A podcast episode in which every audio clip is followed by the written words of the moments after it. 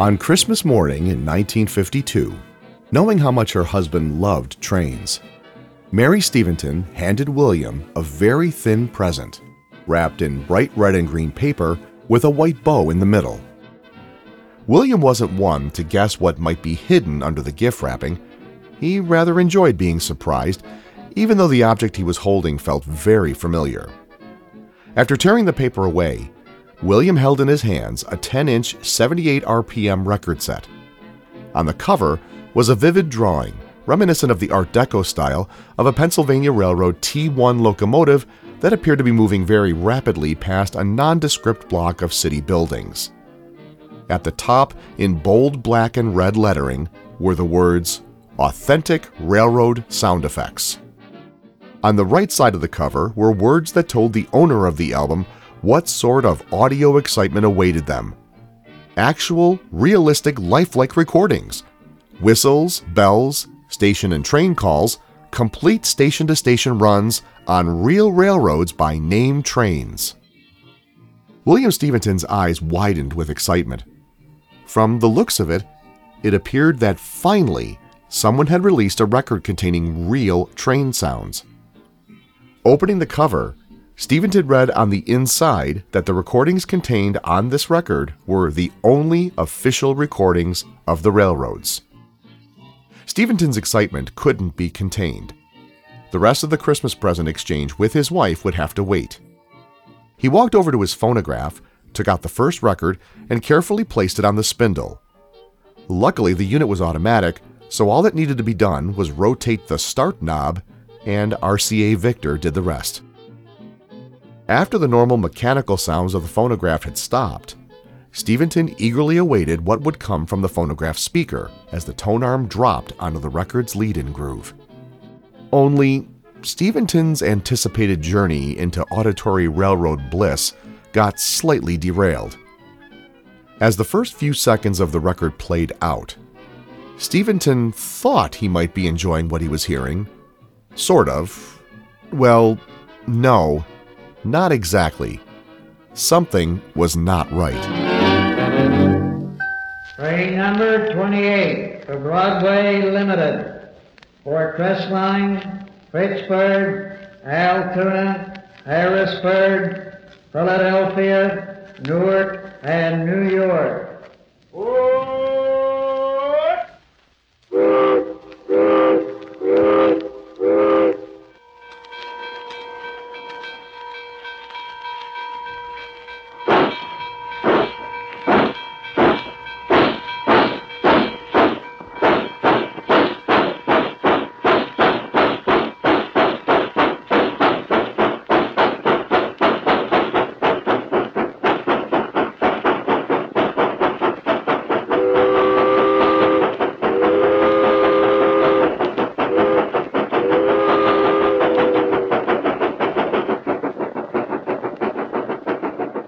And as the record continued to play, that familiar feeling of disgust came back to him. Mary also heard the sounds coming from the phonograph, and to her it sounded like a typical train, only it was pounding into her living room. But as she watched her husband taking it all in, it didn't take long for her to realize that William was perplexed.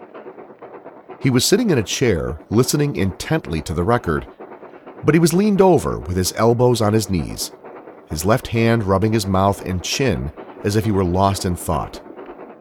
Every minute or so, he'd look at the cover of the record with a confused look on his face. Well, the truth of the matter, Steventon was disappointed. He was convinced that the sounds he was hearing were not those of actual trains. Everything sounded staged. After all, he had spent an enormous amount of time next to hundreds of railroad tracks or in the cab of a steam engine with his father, so he considered himself pretty knowledgeable on what real trains sounded like, or what they should sound like. Without offending his wife, Steventon politely told Mary he was certain what he was hearing were train effects, created in a recording studio made to sound like whoever made these records had stood trackside as a Pennsylvania steam engine pulling a passenger train raced by. In other words, the trains featured on this record were anything but authentic. They were staged. Fake. Even down to the barking of the exhaust from the steam engine on the record. To Steventon, it sounded like a guy moving a wire brush across the top of a metal garbage can.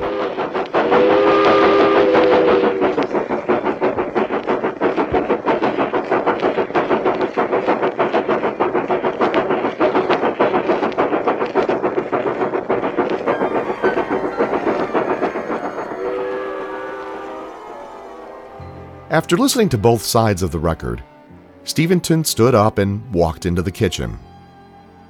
Taking a cup of coffee from his wife, he gave her a hug, thanking her for what really was a very thoughtful gift. He didn't want to hurt his wife's feelings, and perhaps he wasn't doing a good job at hiding his disappointment.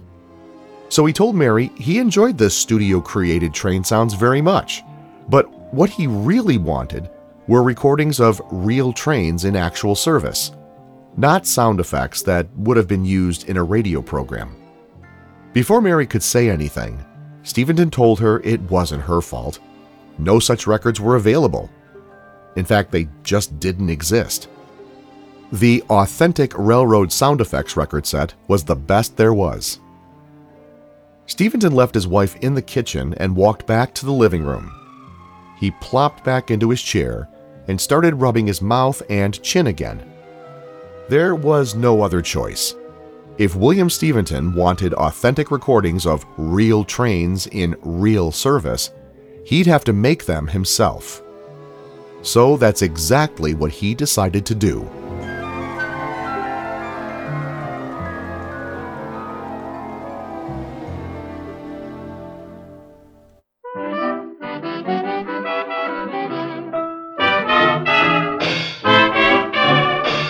Welcome to Living with Steam Extra, where between full episodes of the podcast, I'll share some railroad sound recordings from sources other than John Prophet.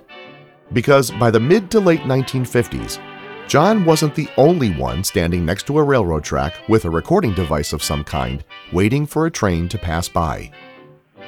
I'm Aaron Heverin.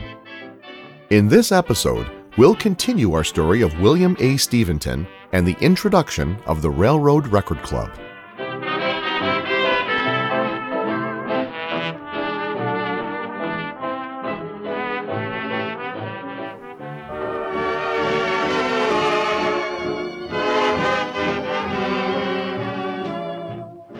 William Steventon knew he wasn't alone in his desire for recordings of very authentic railroad sounds, especially sounds of steam engines in regular service.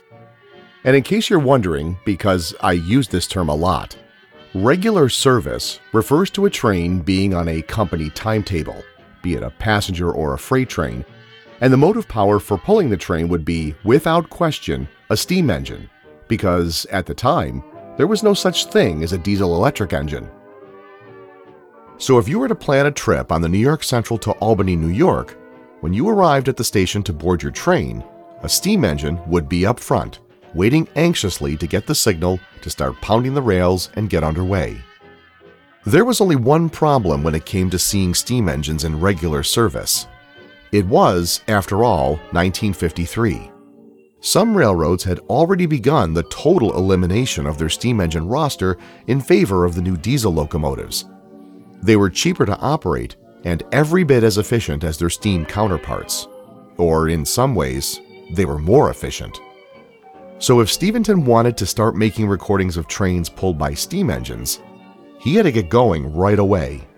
But in order to capture the sounds of trains on the scale he wanted, Steventon knew he'd have to purchase a recording device of some kind that was slightly better or a lot better than what the average consumer could purchase. Luckily, he had done some research on the matter, and several options came to mind, even though in the early 1950s, by 2022 standards, the choices were very limited.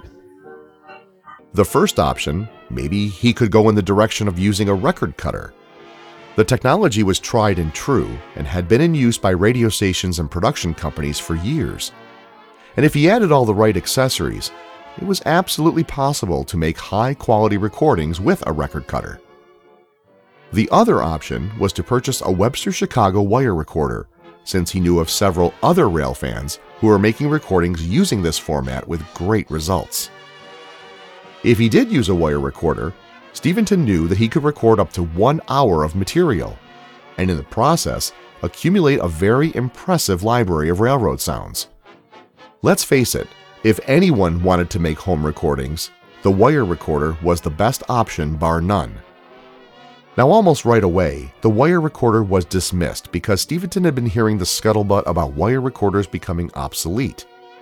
And if what he was seeing in the many electronics catalogs of the day was any indication, the continued price reductions of wire recorders were a sure sign that suppliers wanted to get rid of them as quickly as possible.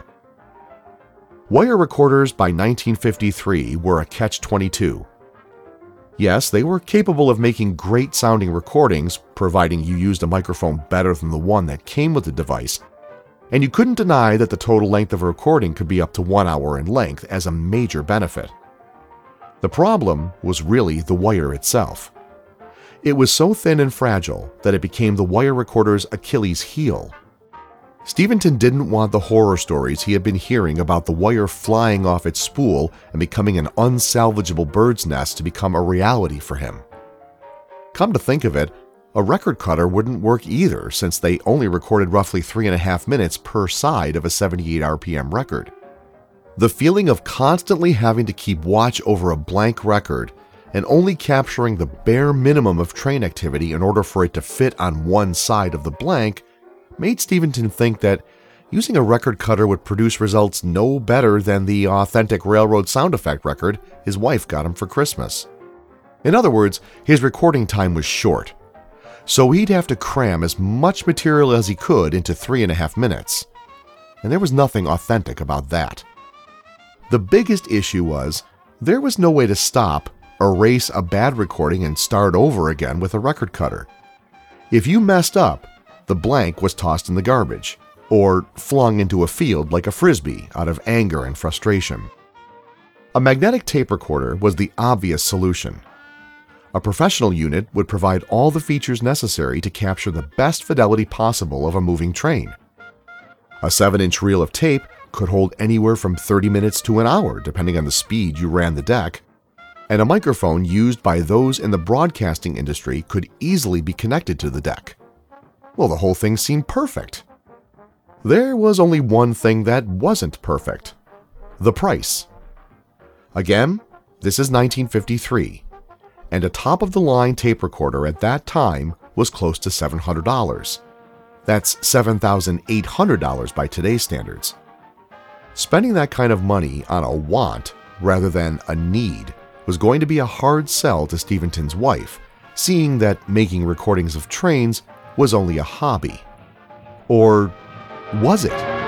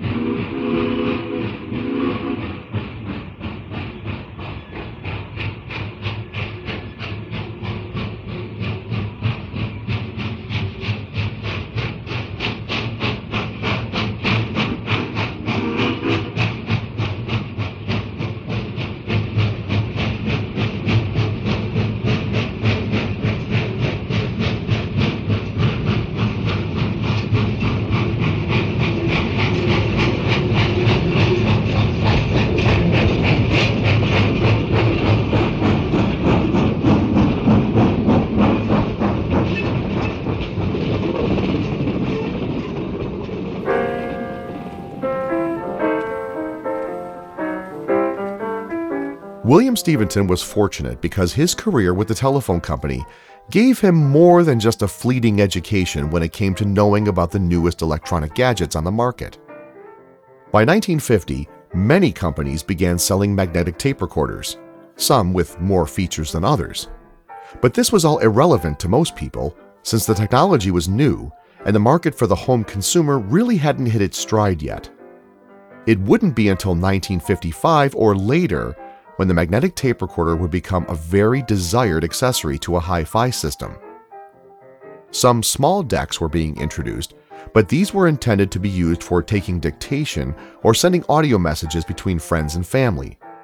These models were not intended to be used for top-notch audio recording.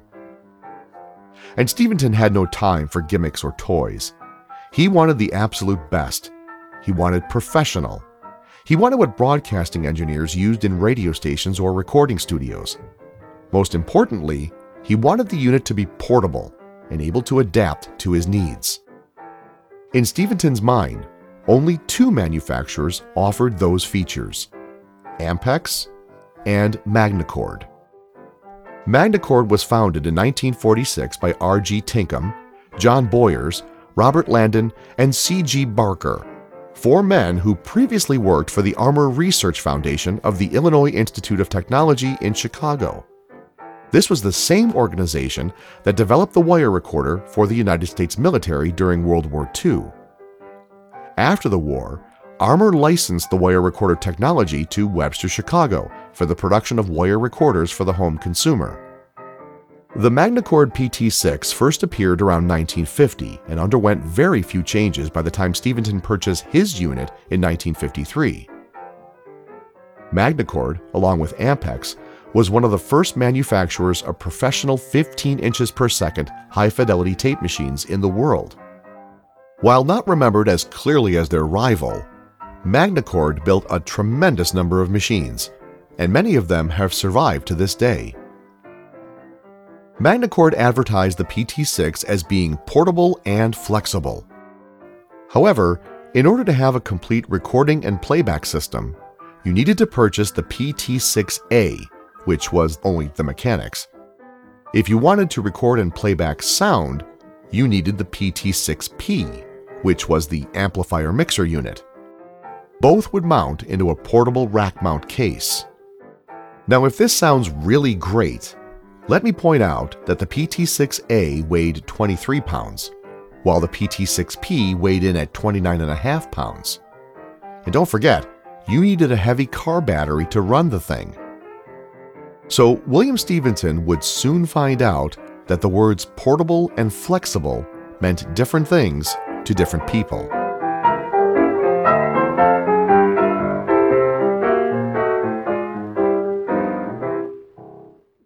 Locomotive 2300, the coal-burning steam turbine 4,500 horsepower electric locomotive of the Norfolk and Western, with 113 cars near Christiansburg, Virginia, February the 2nd, 1955.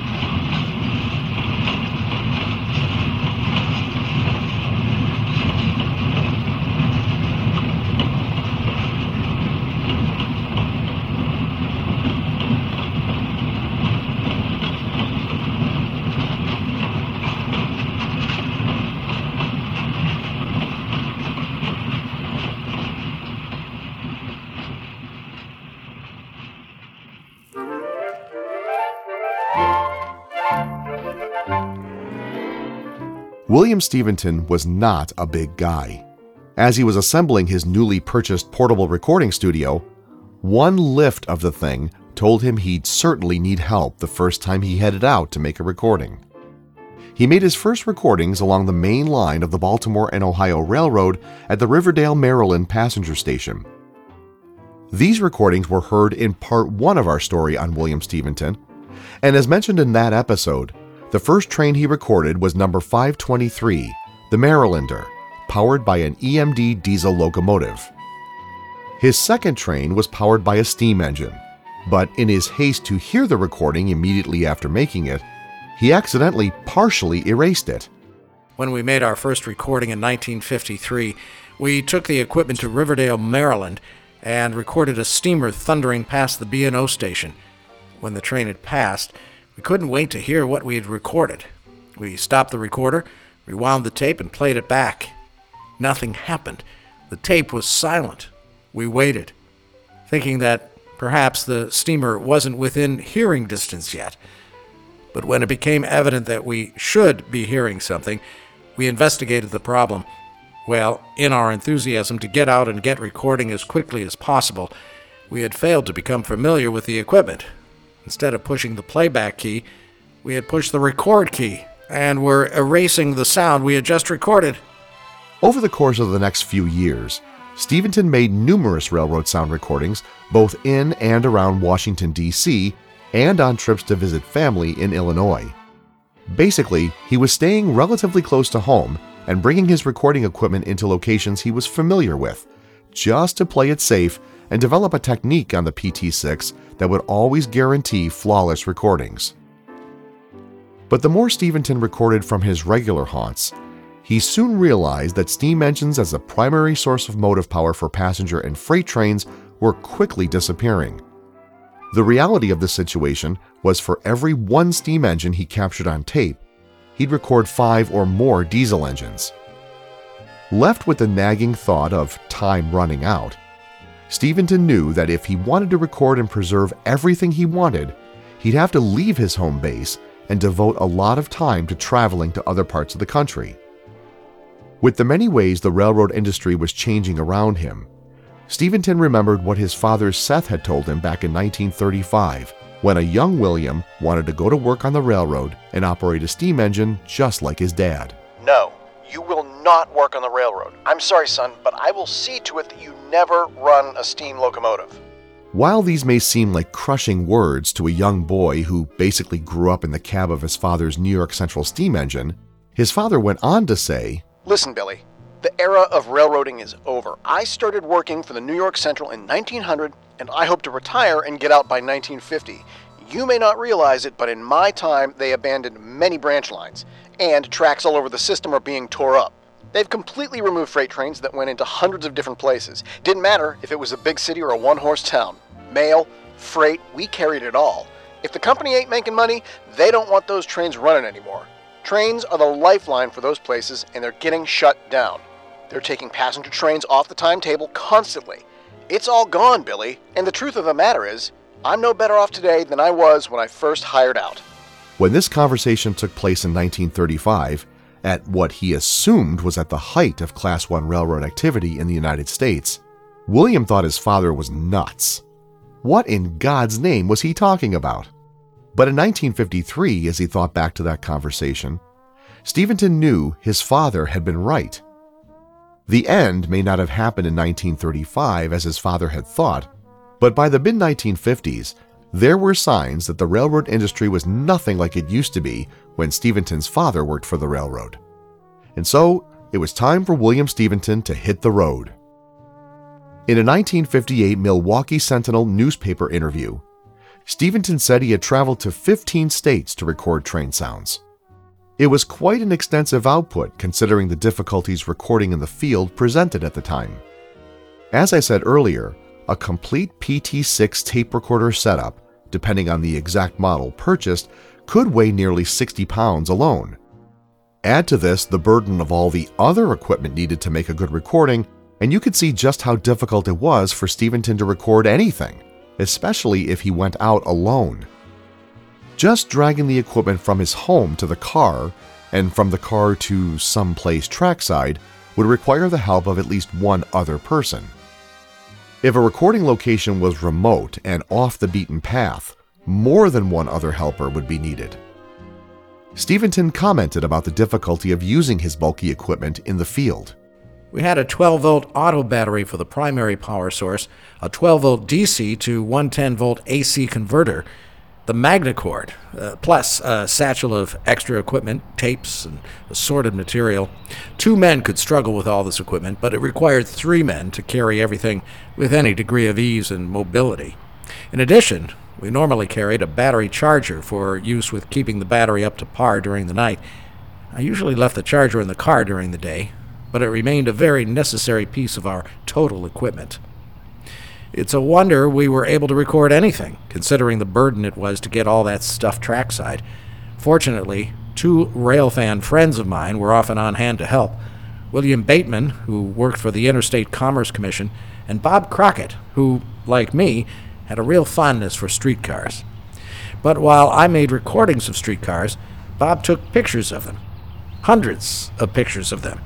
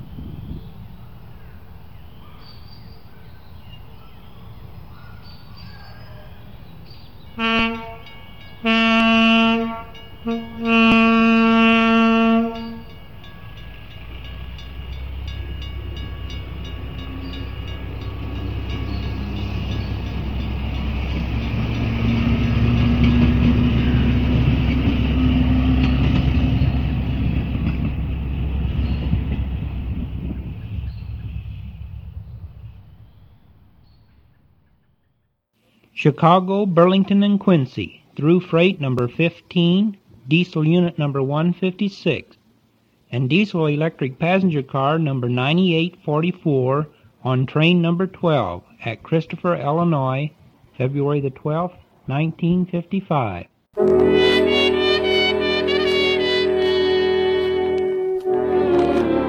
After several years of traveling and making hundreds of recordings, it was inevitable that William Steventon would connect with rail fans in other parts of the country that had a similar fondness for authentic recordings of anything train-related.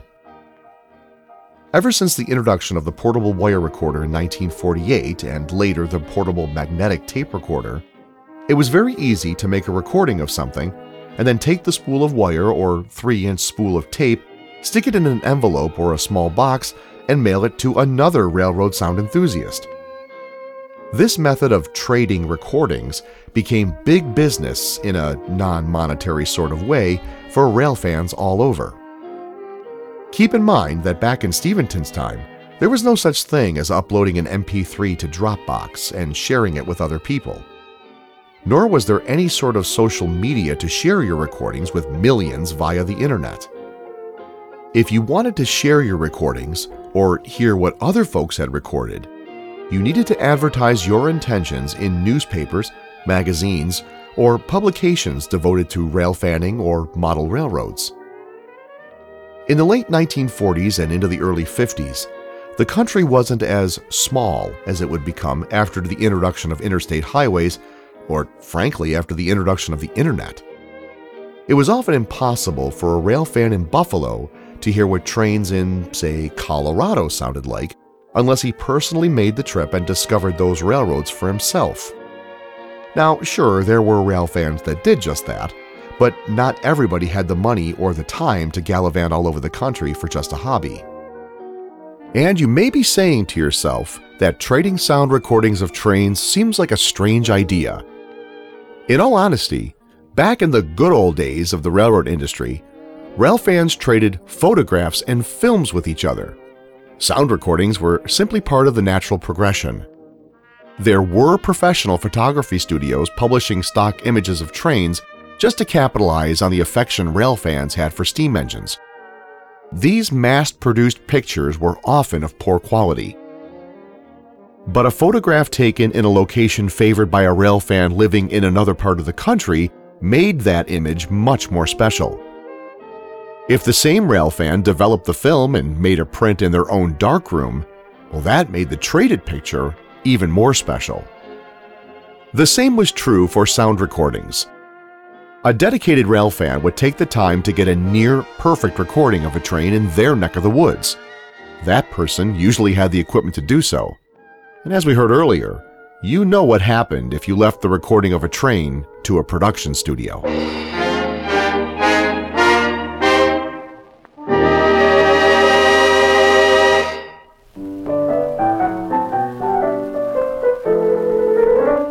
By 1957, William Steventon had accumulated hundreds, if not thousands, of recordings of trains and other industrial tidbits related to railroad and streetcar operations. More than likely, it's through articles and advertisements placed in trade magazines that Steventon would meet Al Shade and Elwin Purrington, two gentlemen known as powerhouses in the railroad sound recording industry. Now, we'll learn more about Shade and Purrington in future episodes of Living with Steam Extra. But for now, it's worthy of note that this method of advertising railroad sound recordings made by guys who shared the same hobby as him gave Steventon quite an epiphany. One of Purrington's 1957 ads had copy that read, "I'm using an Ampex 600 recorder from an ATR inverter in the car and make recordings wherever action is taking place. I have followed many engines where highway parallels track and made some super recordings in this manner. If anyone would be interested in a sample tape or more information on this authentic sound for a pike, or just enjoy listening to it, let me hear from them.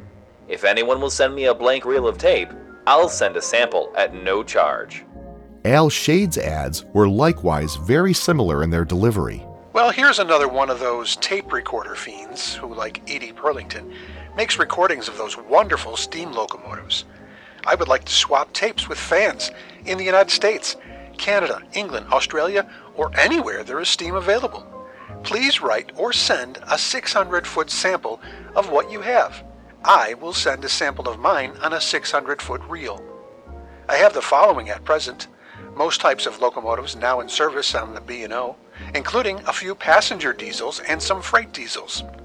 I have a nickel plate steam, mostly 284s and 282s, Canadian National, one passenger train pulled by 462, number 5582, and one reel of New York Central, which was copied from an old wire recorder. Steventon studied these ads and others like it and wondered if he could do one better. Rather than placing a simple letter in the want ads of a publication, what if he could create a catalog of recordings? A very extensive catalog that separated his recordings into categories like railroad name, the type of engine, the location, etc. What if he could create this catalog and advertise it in those same newspapers and magazines? A reader could check off what he wanted to order from the catalog, or he could send for a copy of the catalog to order at a later time. What if he could mass-produce his recordings from a single master so there would be no degradation in sound quality? What if he could include recordings made by other rail fans in this catalog? Steventon's mind was racing. Could he really pull this off? And if so, how? And what would he call this venture? None of that mattered at the moment. If his idea was going to work, Steventon needed to create that catalog of recordings, and for that, he needed to get his inventory meticulously organized. Luckily, he kept incredibly detailed notes for every recording he made. He just needed to arrange them all in a way that made sense to everyone, but above all, easy for him to locate amongst his hundreds of tapes. There was just one little problem that made Steventon apply the brakes and curb his enthusiasm for the project just a tad. His day job, the one that paid the bills. Over the course of several years, Steventon had been working as a telephone loans examiner for the Rural Electrification Agency of the federal government, a job that took him from Maryland to Illinois and then finally Wisconsin. Hawkins, Wisconsin, to be more precise, and it's there that he finally put down roots and raised a family. While he was in Hawkins, his career took a slightly different path when he purchased the Cream Valley Telephone Company and set about securing an REA loan from, well, basically from himself in a roundabout sort of way. Remember, Steventon was a telephone loans examiner, and in this position, he went about securing the funding for telephone companies to run cables in rural areas of the United States. The purpose of the loan was to upgrade the telephone service Cream Valley provided to its customers. Even in the mid-1950s, there were still small towns and other communities in the U.S. that did not have modern telephone service. With the Cream Valley Telephone Company, Steventon wanted to bring dial tone dialing to the towns of Hawkins, Glen Flora, and Kennan, Wisconsin. And thanks to Steventon, the local residents no longer had to be on a telephone party line or have to call the local operator and have her connect a call to the party you wanted to speak with. This venture turned out to be very successful for Steventon, so in 1963 he sold the company and was able to semi-retire. In other words, Steventon was now in a financially secure moment in his life, and he felt there was nothing stopping him from launching his Railroad Sounds catalog project. And so, with his eyes on the prize, William Steventon got to work creating what he would soon call the Railroad Record Club.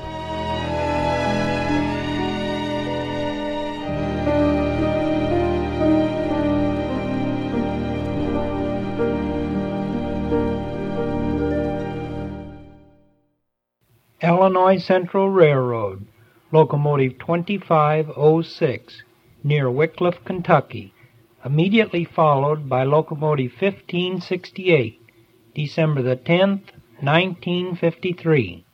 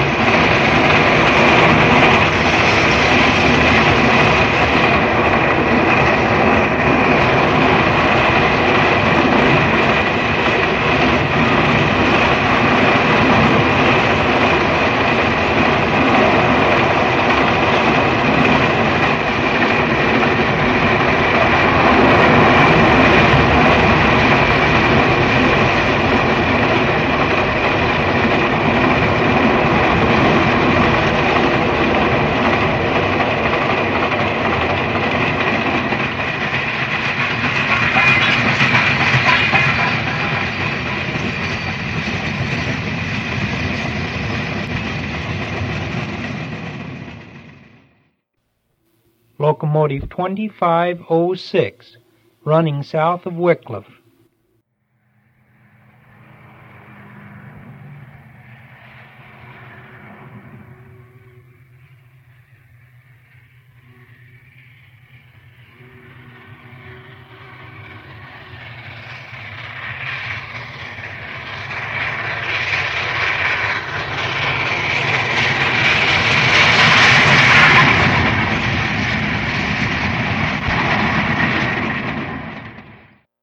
Shops at Paducah, Kentucky, December the 10th, 1953. Hostlers are moving locomotives to service tracks.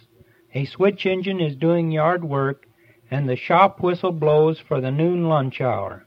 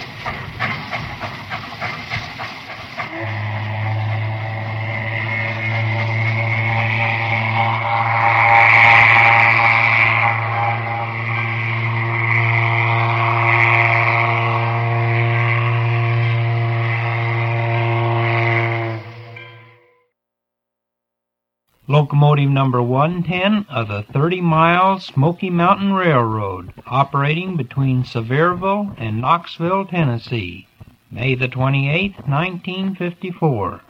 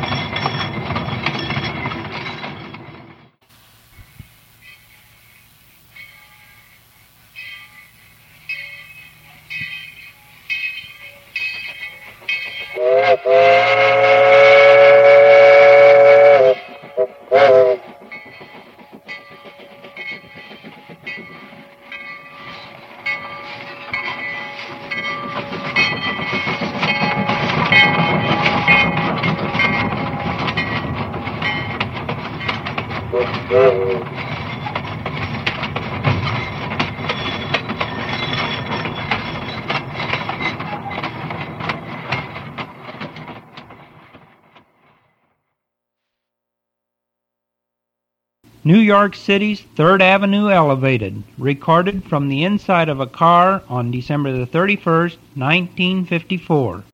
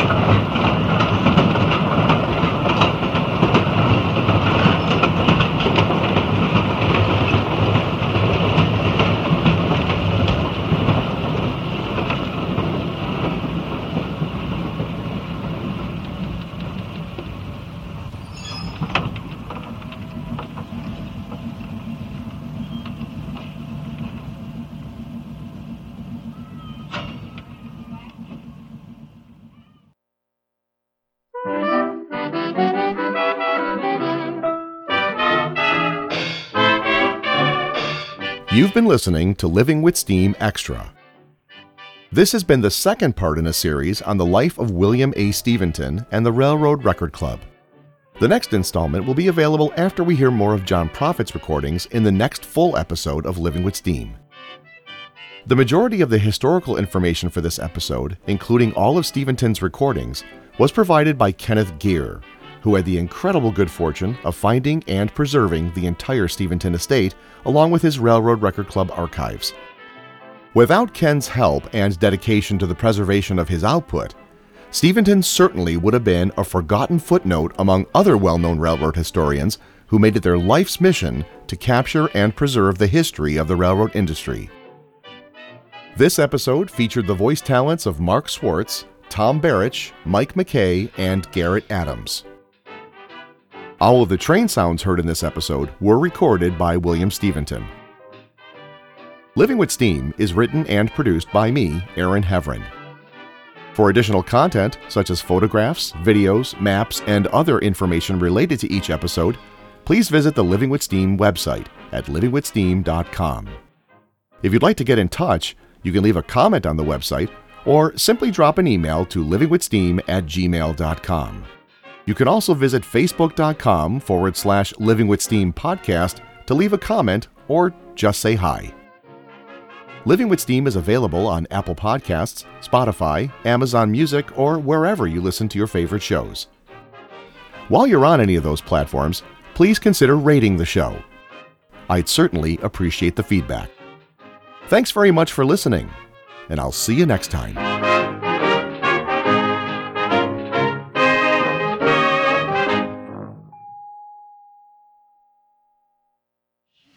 People who worked on the railroad, I know you've got a question. You're going to say, when your dad took you on that locomotive, he was breaking the rules. And that's right.